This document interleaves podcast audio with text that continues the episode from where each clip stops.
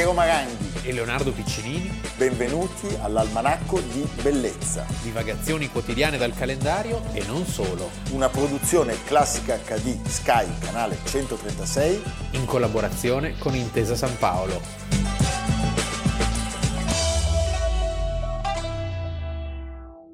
François Mitterrand est élu président de la République.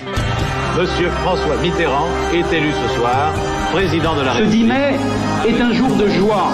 51,7%. C'est un jour de joie pour des millions d'hommes et de femmes dans ce pays qui ne pouvaient plus continuer à vivre dans la société qui leur était faite. Cette victoire est d'abord celle des forces de la jeunesse, des forces du travail. Elle est aussi celle de ces femmes, de ces hommes, humbles militants pénétrés d'idéal. Je mesure le poids de l'histoire. Almanacco di bellezza, 10 maggio, abbiamo visto delle immagini e queste immagini ci portano esattamente a 40 anni fa, a quando per la prima volta nella storia della Repubblica francese, della Quinta Repubblica Sì. francese, a vincere non fu un gollista o comunque un uomo conservatore o comunque un uomo di destra, ci fu un socialista, un socialista Che ci provava già da tempo. che ci provava già da tempo, aveva perso già due volte, una per una manciata di voti contro il suo avversario di questa elezione, ex presidente Valéry Giscard d'Estaing, e l'altra contro Charles de De Gaulle, Gaulle, sì. nel 1965. Parliamo di un politico di lunghissimo corso, un politico come tutti, eh, diciamo, diviso tra luci e ombre, pieno di contraddizioni, per me un titano Sì, non c'è dubbio. del secondo dopoguerra, uno dei più grandi politici del secondo dopoguerra, stiamo parlando di François Mitterrand,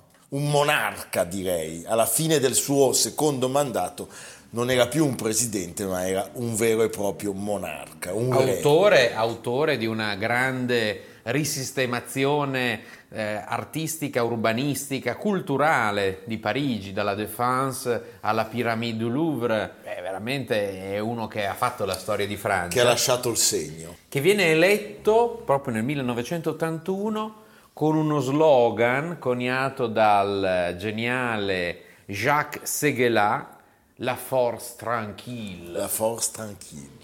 È famoso. Perfetto. Che tra l'altro, ecco, sono andato a cercare, fu uno slogan estrapolato da un discorso del 36 di Léon Blum e precedentemente utilizzato nella campagna di lancio del profumo Dracar Bleu di Guy Laroche, al quale venne chiesto di cedere lo slogan. Ma pensa. Senza, capisci la... François Maurice Adrien Marie Mitterrand. Questo era il suo nome per intero ed è appunto il primo capo socialista nella storia del paese. Coprirà questa carica per un periodo lunghissimo, talmente lungo, un po' come Roosevelt negli Stati Uniti, da far poi passare l'idea di una riforma che avrebbe accorciato il mandato della Presidenza della Repubblica da 7 a 5 anni. Allora, 7 anni è la durata che noi conosciamo per il nostro paese, ma il nostro non è un presidente così influente nella politica come in Certo, Francia. dopo la riforma del 58. Dopo la riforma del 58 la Francia è pienamente una repubblica presidenziale Persino più dell'America. persino più dell'America, con però, diciamo, permettimi, una contraddizione che proprio Mitterrand fece emergere in maniera decisiva e che non si era mai palesata negli anni precedenti di De Gaulle, Pompidou e Giscard, che è quella della coabitazione. Cioè i, i due settennati di Mitterrand furono, il, il primo per solo due anni, il secondo per ben cinque anni, furono caratterizzati dal fatto che una- un presidente in una repubblica presidenziale si trovasse a governare il paese con un governo non corrispondente alla sua posizione politica, un governo di destra per intenderci. E anche in questo lui fu abilissimo, perché nel primo caso lui si trovò come primo ministro il suo più grande avversario politico, Jacques Chirac, ma riuscì a logorarlo. Certo, però bisogna anche pensare che dal chepi del eh, generale de Gaulle in poi la figura presidenziale in Francia assume i tratti veramente reali di un tempo, direi. Io mi ricordo di aver partecipato a una visita guidata al, castello di Rambouillet e la guida tutte le volte che mi nominava Monsieur le Président quasi batteva i tacchi, Sì, sì. no? Dalla- che non so chi ci fosse allora, forse Chirac, non so. E c'è veramente una venerazione che diciamo mette al riparo quasi da ogni tipo di polemica Sì, sì. la figura presidenziale, anche nei momenti di minor gradimento. Diciamo che c'è stata fino a Chirac. Sì. Poi ah, beh, sì, devo dire che poi quell'astemio. è Sarkozy che è astemio e quindi è E odia i formaggi, è un cioè, nemico veramente di, non e suo- di Leonardo. No, e poi odia i formaggi. Odia i cioè, formaggi, in Francia, eh, capisci? Hollande che è stato un, un personaggio di una modestia, permettimi. Però a me sta simpatico che c'ha le fughe in motorino. Il motorino col casco. Beh, non parliamo delle fughe di- degli altri, perché le fughe dei presidenti francesi della Quinta Repubblica, a parte De Gaulle, E questo di cui parliamo in particolare. Questo di fughe ne ha Ci fatte sono come. delle lettere bellissime d'amore, perché lui aveva una seconda vita con una seconda certo, compagna. e con una figlia Annie chiamata, Pinjot, eh, sì. chiamata meravigliosamente Mazarin. Era un, un uomo molto colto, era un lettore insaziabile e molto sensibile anche, una figura capace di eh, sganciare il socialismo francese dalla tradizione e porlo in un'ottica europea, dimostrando in qualche modo, superando il- l'antico antagonismo renano Francia-Germania, Beh, la foto di lui mano nella mano, mano con Helmut Kohl, con Helmut Kohl. sui campi di battaglia di Verdun. E dopo vanno a trovare Junger. Sì. Cioè, Eh, capisci? sì, sì. Si volava altissimo. Altissimo. Eh, cioè, Sarkozy può andare a sentire una canzone di Carla Bruni. Sì, poi Sarkozy portare le scarpe con i tacchi. Coi tacchi, l'ho visto io, ma quelli interni. Ah, sì, eh? No, no, io ho assistito alla, alla conferimento della Légion d'honneur all'Eliseo a, a Barenboim, che mi ha invitato, Ah. Eh, che gli è stata data da, eh, Sarkozy. da Sarkozy. Sarkozy ha i tacchi interni come Berlusconi, però mi è più simpatico Berlusconi. Cioè, Sì. anzi, Sarkozy proprio non mi è, simpatico. Va bene. Allora, lui sta all'Eliseo 14 lunghissimi anni, è il eh, presidente che ha il record di durata e adesso è un record imbattibile perché noi sappiamo che un presidente può essere eletto massimo due volte e il mandato oggi dura 5, per cui il massimo a cui si può arrivare è 10, Chirac ne ha fatti 12 perché il primo era ancora da 7 e il secondo da 5 anche lui è stato eletto due volte. Lui batté, come abbiamo ricordato, Giscard d'Estaing, altra figura molto importante della storia, e però, come ha detto... Una figura è recentemente scomparsa, Recentemente quindi abbiamo scomparsa. letto molte cose su di lui, abbiamo letto anche che però non era uno che scaldava i cuori, No. Giscard d'Estaing. No. Era perfetto nel suo ruolo reale, perché battute di caccia, Sì. tante donne, sempre amava molto l'aristocrazia, no? Questa Certo. piccola nobiltà francese si esalta appena può. Mi ricordo che veniva qua in Italia e faceva, eh, frequentava una vera nobiltà ed era un uomo molto, eh, molto intelligente e molto conservatore. Molto intelligente, sì. Ecco, c'è da dire una cosa, Mitterrand poi in, in 14 anni di regno fa molte cose. Quello che mi ha sempre colpito di lui è che non si fermava mai. Cioè non era un uomo che si appagava della politica. Lui quando prende il potere nell'81 dà subito una fortissima impronta al governo con delle riforme che addirittura spaventarono non poco i francesi. Quel discorso... E possiamo dire tra l'altro che negli anni Ottanta c'è proprio una linea dei socialisti Beh, certo. tra Spagna, Italia, Spagna, Felipe González, eh, Craxi e eh, Mitterrand, c'era diciamo in qualche modo un asse. c'è- c'era un asse dei Infatti. Craxi rimarrà mol- malissimo perché nel momento delle drammatiche vicende che lo portarono poi ad Amamet, lui chiede una sorta di salvacondotto alla Francia che gli viene negata Che gli viene negata.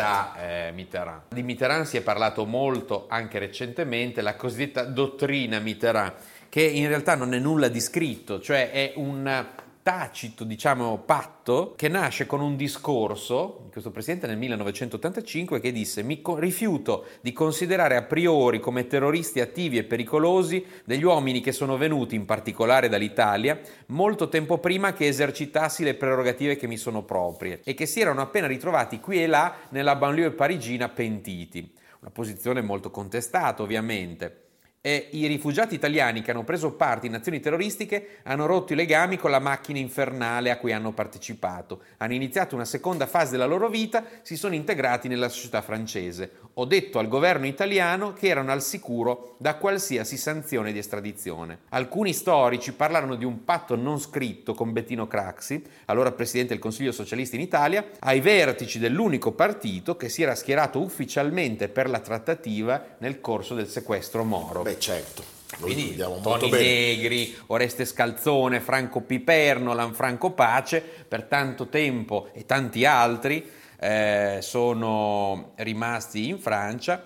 Una prassi che non era ufficiale, ma che nei fatti e era che escludeva però i fatti di sangue, diciamolo, rispetto a quanto è successo in questi giorni.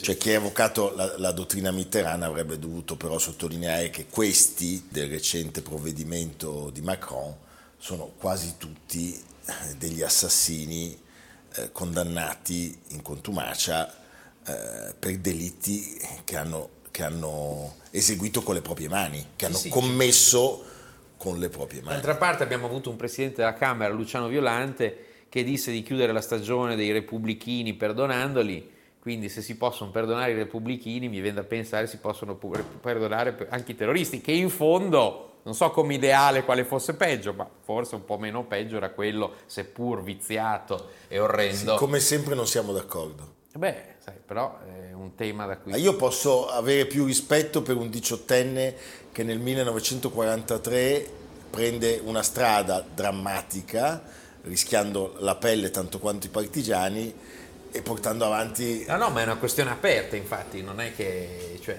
Comunque, sì. ne parleremo. Ecco, lui dà subito un segnale chiarissimo, perché uno dei suoi primi atti, lo vediamo, è la visita al Pantheon, alle tombe di Jean Jaurès, grande, antico, importantissimo Figura straordinaria socialista, Jean Moulin, l'eroe Jean della, Moulin, sì, della- sì. della resistenza, e anche Victor Schœlcher, che era stato l'ideologo del, del movimento antischiavista. à pied et avec le peuple de Paris qu'il va gravir cette rue qui le conduit au Panthéon. C'est le premier bien de foule du président de la République. C'est aussi la rupture avec les cérémonies officielles de la journée. L'orchestre de Paris, placé sous la direction de Daniel Barenbaum, accompagne le président. Regardez. L'omaggio a Jean Moulin è particolarmente importante perché eh, Jean Moulin era in qualche modo eh, l'anti-De Gaulle, no? nel senso che c'era chi combatteva dall'esterno e chi combatteva dall'interno e in qualche modo c'erano De Gaulle alla fine è proprio lui che rende omaggio portando le spoglie di Moulin nel Pantheon, famoso discorso con André Malraux e quindi chiude questo dia- dualismo in qualche modo. E Mitterrand è su questa, è questo- questa scia. Mitterrand, diciamo, durante la seconda guerra mondiale aveva una- un atteggiamento abbastanza ambiguo, poi si riscatterà come molti francesi nel dopo, eh, nel Sì, dopoguerra. certo, assolutamente. Ecco, lui fa subito una- un'operazione di politica che spaventa non poco le classi, diciamo, borghesi in Francia perché c'è un massiccio impiego della leva fiscale per ridurre di fatto l'orario lavorativo e per abbassare quella che era la, la soglia dell'età pensionabile. E quindi accanto a questa politica c'è un intervento molto massiccio di, di finanziamento, di prestito alle piccole imprese, c'è una quinta settimana, settimana feriale, cioè tutti atti che coloro che si aspettavano un socialismo, diciamo, attenuato dalla presa del potere, rimasero molto colpiti e anche molto spaventati in un primo momento. Io proprio mi ricordo eh, quei giorni di fortissime polemiche, però bisogna riconoscere che eh, quando dicevamo prima che Mitterrand era uno che non si accontentava mai, lui era uno che andava sempre avanti, cioè la cosa che mi colpiva sempre, per esempio lui nel secondo mandato, l'abbiamo detto, cioè lui perde le, eh, le elezioni politiche a due anni di coesistenza, di coabitazione con Chirac, è talmente intelligente da distruggere Chirac, cioè da portare tutte le colpe e il malcontento non su, su di sé, presidente, ma sul capo del governo. Tant'è che Chirac, se noti... Questo cade spesso però, Sì, anche, certo. anche recentemente Beh, poi l'ha Macron, fatto Chirac. Macron ha sostituito il Presidente del Consiglio, in qualche Certo. modo scaricando sul Presidente del Sì, Consiglio le diciamo colpe. che lui però fu, Sì. da questo punto di vista, machiavellico. Sì, anche perché apparteneva all'altro partito. apparteneva all'altro partito, ci fu il famoso scontro prima delle elezioni in cui il moderatore disse ai due oggi siete qua per, pre- per prendere il paese sostanzialmente, quindi non userete mai Messier le Président, Messier le, pre- le Premier Ministre.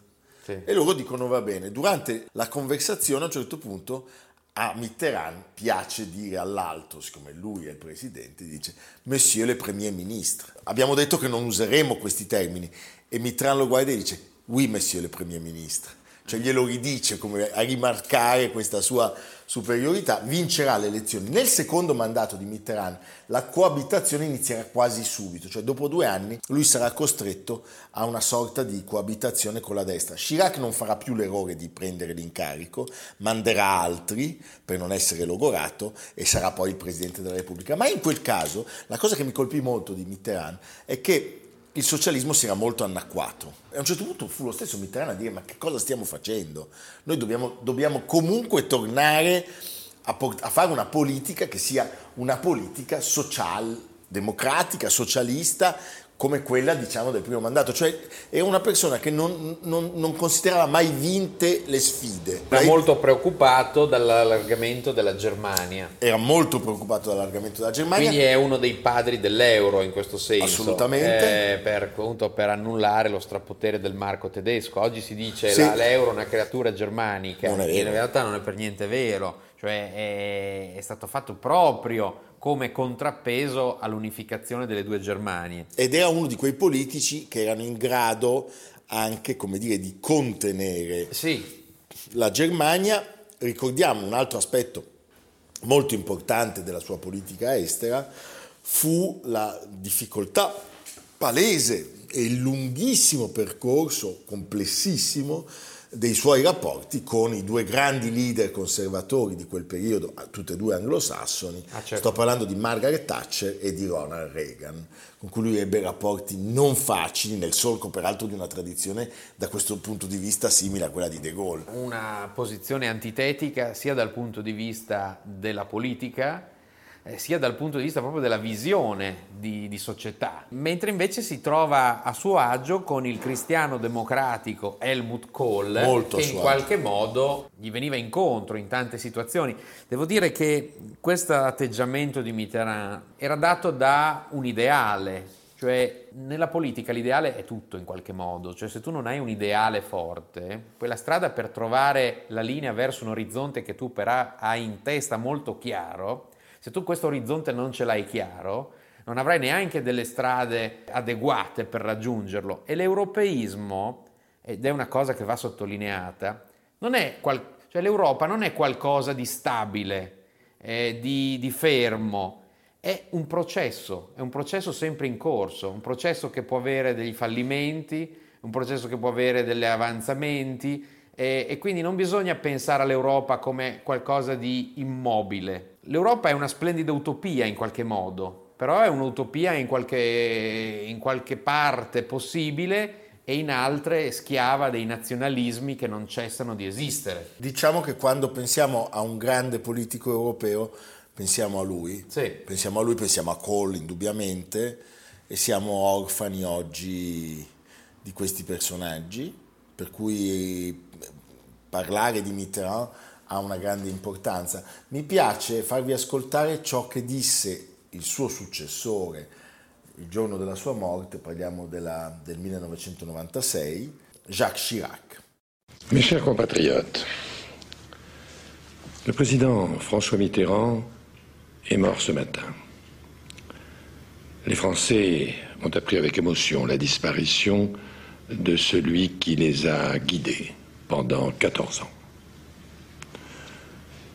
Je voudrais saluer la mémoire de l'homme d'État, mais aussi rendre hommage à l'homme dans sa richesse et sa complexité. Ma situation est singulière, car j'ai été l'adversaire du président François Mitterrand, mais j'ai été aussi son Premier ministre, et je suis aujourd'hui son successeur. Tout cela tisse un lien particulier où il entre du respect pour l'homme d'État et de l'admiration pour l'homme privé qui s'est battu contre la maladie avec un courage remarquable, la toisante en quelque sorte, et ne cessant de remporter des victoires contre elle. Tornate a vedere i luoghi che lo ricordano. Ecco, la Gare d'Orsay, la Gare d'Orsay, cioè lui è la uno- Défense, ha lasciato una la, quantità- piramide, la la, piramide. Villette, cioè veramente lui ha ridisegnato. Ha lasciato dei segni fortissimi, nel suo periodo ci sono stati molti architetti importanti alla sua corte, molti artisti, molti musicisti, dei personaggi plenipotenziari, uno fra tutti mi viene in mente Pierre Berger, Sì, il, il compagno di una vita di, di Yves Saint Laurent, Jacques Lang. Jacques Lang e ancora, Sì, e sì, ancora. poi eh, Daniel Burenga e Aulenti, cioè veramente era un momento in cui Parigi si arricchiva di tanti contributi da tutto il mondo. Oggi non, non è così tanto, No. manca questo piglio decisivo. Manca decisamente. D'altra parte, sai, lui era un intellettuale, Lui era- Macron è un finanziere, Sì. cioè conta la E ancora, formazione. sei già bonario. Sì. Io sono feroce. Senti, parliamo anche dei suoi soprannomi. Ce n'è uno che mi piace da pazzi. Allora, uno lo trovo più, come dire, di bassa lega, Mimì l'amoroso, ispirato alla canzone di Dalida, Gigi l'amoroso, Mimì Mitterrand l'amoroso. Ma quello che io trovo stupendo e perfetto è Le Florentin, Ah. cioè il fiorentino perché in lui si rivedevano i tratti di Machiavelli. Sì, che però per i francesi è un po' detto con disprezzo. Beh, eh, no, eh, Florentin- che- però, allora qui chiudiamo il cerchio, il rispetto dei giornalisti. Voi pensate cosa abbiamo visto nei casi successivi Chirac e poi in maniera assolutamente esplosiva Sarko, Hollande e, e anche Macron in parte. Giscard aveva le amanti e una notte tornando da solo all'Eliseo con lo squalo, la Des, speronò l'omino del latte, il furgoncino. Ah. Il povero omino che portava il latte, scendendo dal camioncino, vide il Presidente della Repubblica che tornava nottetempo da una visita amorosa. Mitterrand, no, molto di più direi, il giorno del suo funerale mostrò al mondo la figlia Mazzarina, appunto, e anche nella scelta del nome io vedo una finezza straordinaria, e nessun giornalista ebbe l'ardire di parlarne prima. Cioè lei venne raccontata quel giorno. Eppure tutti sapevano. tutti sapevano, c'era un rispetto del presidente, una sacralità Vero. che oggi tutti questi zelanti, scettici eh, e suscettibili che infestano ogni tipo di conversazione ci, di- ci direbbero ecco erano schiavi del potere. Sì, sì, sì, sì. Io invece trovo questo meraviglioso. Bello, sì. Bellissimo. Oggi con i social è un po' diverso. Va bene, finiamo ascoltando la voce di François Mitterrand. Permettez-moi juste de vous dire que ce soir, je ne suis pas le Premier ministre et vous n'êtes pas le Président de la République. Nous sommes deux candidats à égalité et qui se soumettent au jugement des Français, seul qui compte. Vous me permettrez donc de vous appeler Monsieur Mitterrand. Mais vous avez tout à fait raison, monsieur le Premier ministre.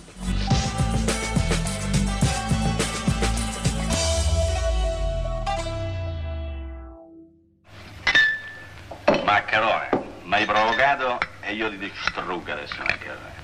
Io me ne mangio. Mm. Questo lo diamo al gatto. Questo è il storcio. Questo è ammazzare le cimice. E che bellate. Sono io. Verme. Allora, io ho l'impressione che di questo personaggio abbiamo già parlato e non è Alberto Sordi, voi avete visto un americano a Roma, ma... eh, Nando Mericoni. Nando Mericoni, ma la persona di cui parliamo oggi, eh, e non possiamo non farlo, è nata il 10 maggio del 1931, quindi sono i suoi 90 anni, Sarebbero. sarebbero a Trevico, in provincia, non lo sapevo, di Avellino. Stiamo parlando dell'immenso Ettore Scola. Direi che questa è una puntata un po' francese. Perché Ettore Scola, abbiamo fatto Mitterrand nella prima parte, Sì, è un regista è- italianissimo che piace da pazzi ai francesi. Ettore Scola e Mitterrand su una terrazza di un bellissimo palazzo avrebbero conversato di tutto Di sapientemente. tutto, sì. Entrambi rappresentano un mondo, Mondo finito, finito, ahimè. che forse noi abbiamo fatto in tempo a conoscere, Sì. ma io più di te, Tu più di me. Eh, caro.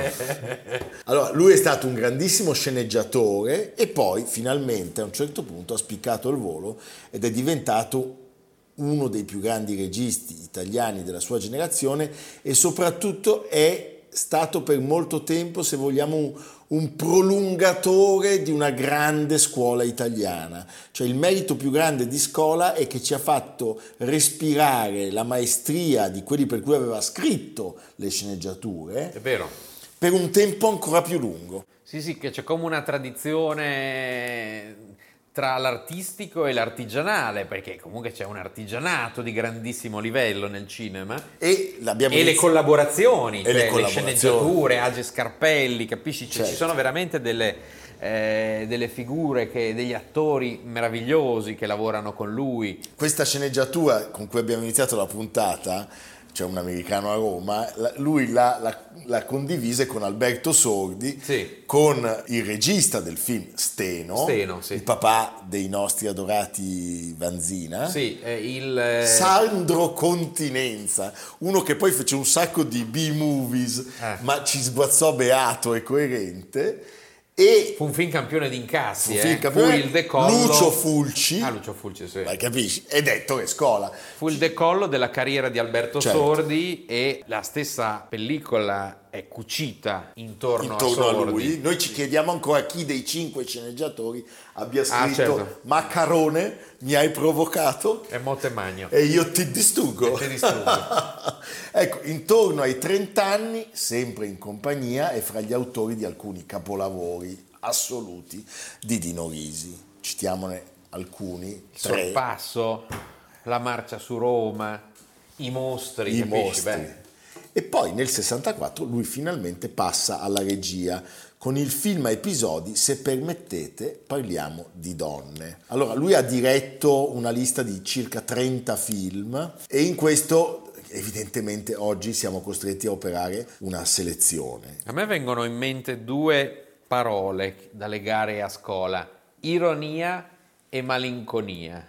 Sono d'accordo? eh? Perché Sono c'è sempre quella malinconia, quella nostalgia. Sono in- d'accordo, ha meno cattiveria dei suoi due grandi, secondo me, riferimenti che sono Risi e Monicelli, Sì. è più dolce, è più profondo e ha fatto dei film che poteva Perché fare... uno è milanese e l'altro è toscano, E mentre fa- lui invece è avellino, È avellinese. quindi è tutto più mediterraneo. E ha fatto dei film che poteva fare solo lui, perché Una giornata particolare Eh. è un film che solo Ettore Scola poteva fare.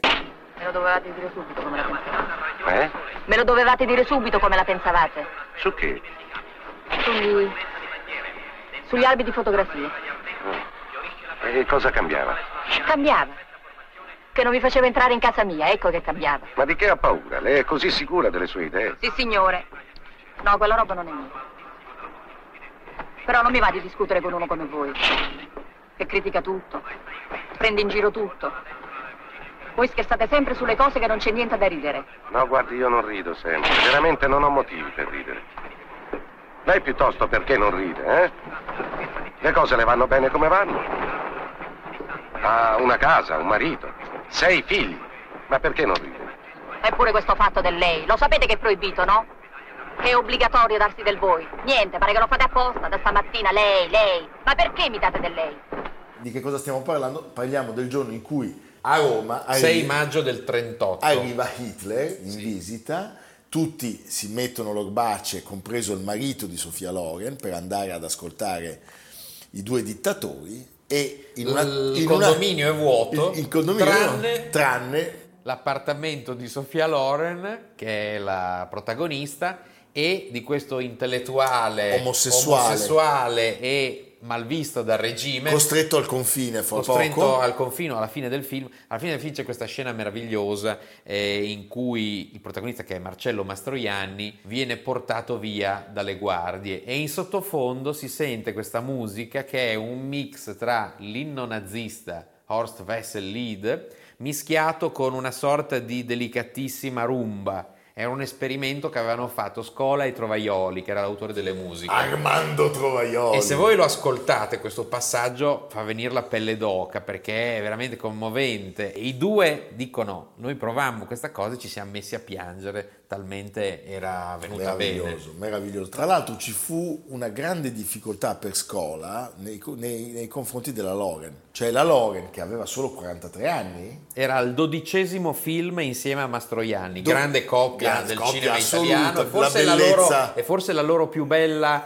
eh, però lei prova. deve essere Lei viene imbruttita. imbruttita, viene anche in qualche modo per fare la, la casalinga, la madre di famiglia de Roma. De. Roma, cioè, e lei non si riconosceva in, questa- in questo ruolo, in realtà è meravigliosa, è bellissima. film è anche molto bello perché c'è un grandissimo direttore della fotografia che è Pasqualino De Santis, Certo. tutto virato, color seppia, no? gli interni, queste persiane, queste persiane chiuse. Ma assolutamente. Cioè, un- se- ti sembra No, di essere lì. È un film a colori che è in bianco e nero, Sì. Cioè, ma è meraviglioso e restituisce veramente, anche se vuoi, una certa desolazione di Sì. quegli anni maledetti. E poi è un film che gioca sull'assenza perché c'è sempre in sottofondo questa cosa che La sta dunata. accadendo fuori e che non vedi, Certo. no? E è un film non in realtà di politica militante. ma straordinariamente però politico. È straordinariamente politico perché fa emergere la farsa di- del regime, no? Mi E pensa piace. che alla sceneggiatura collaborò anche Maurizio Costanzo. Ma sai, Sì. ah, pensa, che ne ha fatte, eh? Sì, anche grandi canzoni ha scritto eh, Beh, Maurizio Costanzo. stai telefonando. Ha capito. Va bene, ecco, ricordiamo il commissario Pepe, 1969. Con Tognazzi. Malinconico Tognazzi, è un film molto bello, sottovalutato da rivedere. È un film che certamente si ispira a Signore e Signori di Germi, Vicenza qui al posto di Treviso. Al posto di Treviso. Però è sempre quell'analisi lucida e spietata sulla eh, piccola borghesia del nord, del Poi si va, si va sempre dai veneti che si incazzano come delle pantere. Veneto era vittima tipica del momento. Ecco, poi c'è lo stupendo dramma della gelosia, tutti i particolari in cronaca, 1970, Marcello Mastroianni, Giancarlo Giannini e Monica Vitti. Beh, vette altissime. Non possiamo non citare, Beh. riusciranno i nostri eroi a trovare l'amico misteriosamente scomparso in Africa, che non è un film di Lina Wertmuller, ma è, per il titolo intendo, ma è un film di Ettore Scola, bellissimo. Con eh, il fantastico ragioniere marchigiano Ubaldo Palmarini. Bernard Blier. Bernard Blier. Bravissimo, Bravissimo. con la voce che è doppiato. Sì. Hai in mente quella voce? Sì. Beh, l'ascoltiamo, l'ascoltiamo. Allora, un passaggio in cui ci sono tutti e tre i protagonisti. Didino!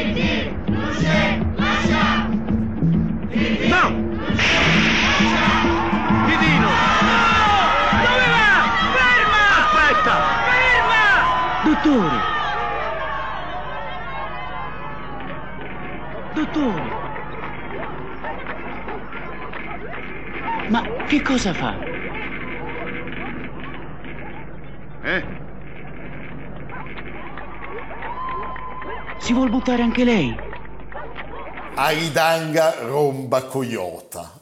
Sì, La film- frase che dice Ma- Manfredi Man- quando... Manfredi, Manfredi in una delle sue più grandi interpretazioni, più grande di quella di, So- più grande di Sordi nel film, film campione di incassi, quasi 2 miliardi, pur inferiore a quello ottenuto lo stesso anno da Sordi nel medico della mutua di Zampa. Di Zampa. Quindi Sordi in, quei du- in quell'anno Pensa- lì... eh, che Albertone, l'Albertone nazionale. Bene, non possiamo non parlare di un film eh, che forse è il film dei film di Scola. È una sorta di cronaca d'Italia di 30 anni 30 d'Italia. anni. Tre grandi amici, partigiani, un avvocato, un infermiere, un intellettuale, Gasman, Manfredi, Sattaflores, Stefania Sandrelli. innamorati, innamorati tutti e tre di un'unica donna, Stefania Sandrelli. Nel film ci sono anche Aldo Fabrizi e Sì. Giovanna Ralli. È un film... Sceneggiatura di Age Scarpelli. Age Scarpelli, un film meraviglioso, io lo dico sempre, ma mi piace essere ripetitivo. Voi andate a Parigi, prendete Ah, sì. Pariscope e troverete almeno un cinema, ma spesso sono di più, Andiamoci a veramente, perché io voglio, voglio vedere se è vera questa che cosa. ogni giorno proietta questo, Sì. questo film. È permanente. Adesso vado a Parigi apposta per vedere se è vero. In, in Perché- programmazione in una sala parigina. Almeno Adesso ci vado, Va bene, eh, poi ti dico. E poi verrà qua e confermerà che Maranghi è un cialtrone,